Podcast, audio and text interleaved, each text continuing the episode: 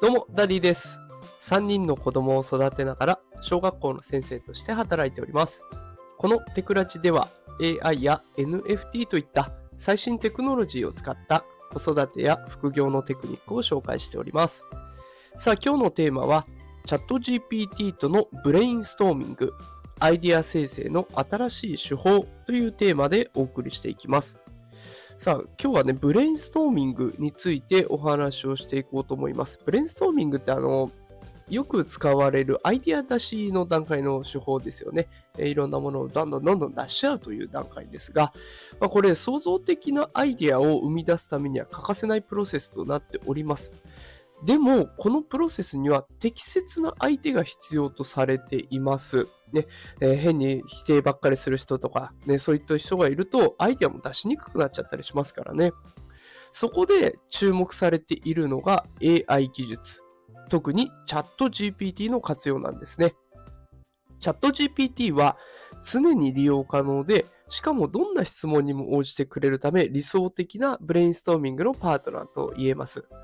しかし、チャット GPT とのブレインストーミングで最大の効果を得るには質問の仕方、これが鍵を握ることになるんですね。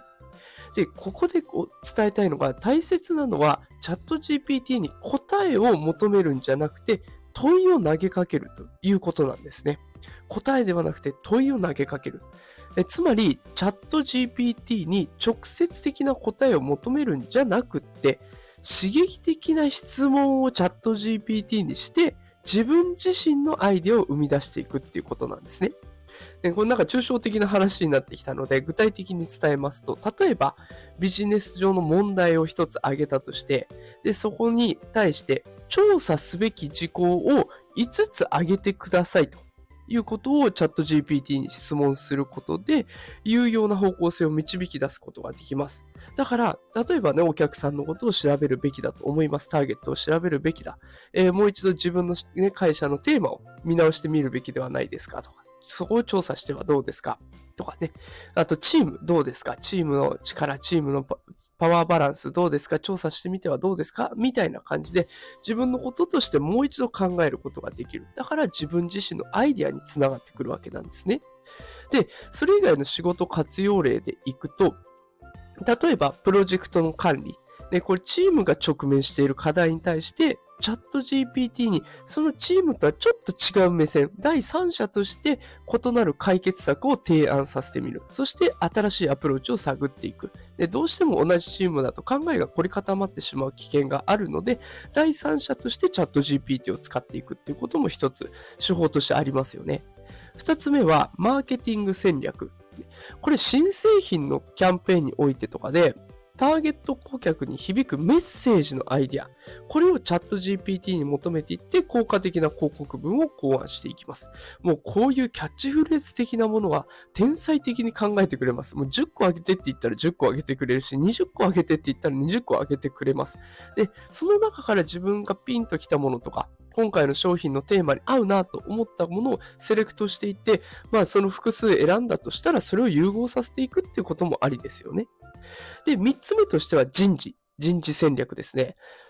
社員のエンゲージメントを高めるための施策をチャット GPT に問い合わせ、新たな福利厚生プログラムを開発したりもできるんですね。でどういう状況だったら社員のモチベーションが上がってくるのかなって。社員がやりたいって思ってくれるかなやりがいを持って働いてくれるかなっていうところをチャット GPT に問い合わせて、あ、こういう方法もありますよね。こんなことも考えられますよねっていういろんなアイデアを得た上で自分の会社に合ったプログラムを開発することもできます。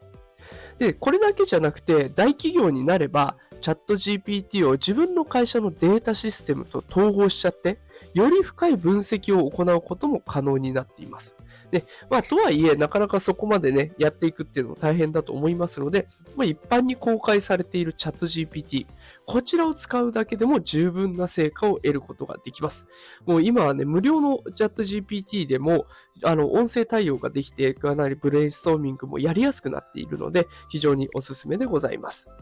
さあ、ということで今日はチャット GPT を活用したブレインストーミング方法について紹介をしていきました。え大事なことは答えを急いで出すんじゃなくて問いを投げかける。そして自分自身でアイデアを生み出していくっていうこのプロセスが大事だよというお話でございました。毎朝5時から通常放送しております。無料でアーカイブも聞けますので、この放送が気に入っていただけた方ね、ぜひ、えまた聞きに来てほしいなと思います、えフォローボタンを押してくれるとすごく嬉しいです。よろしくお願いします。それでは、今日も最後まで聞いてくださってありがとうございました。働くパパママを応援するダディがお送りしました。それではまた明日お会いしましょう。さよなら。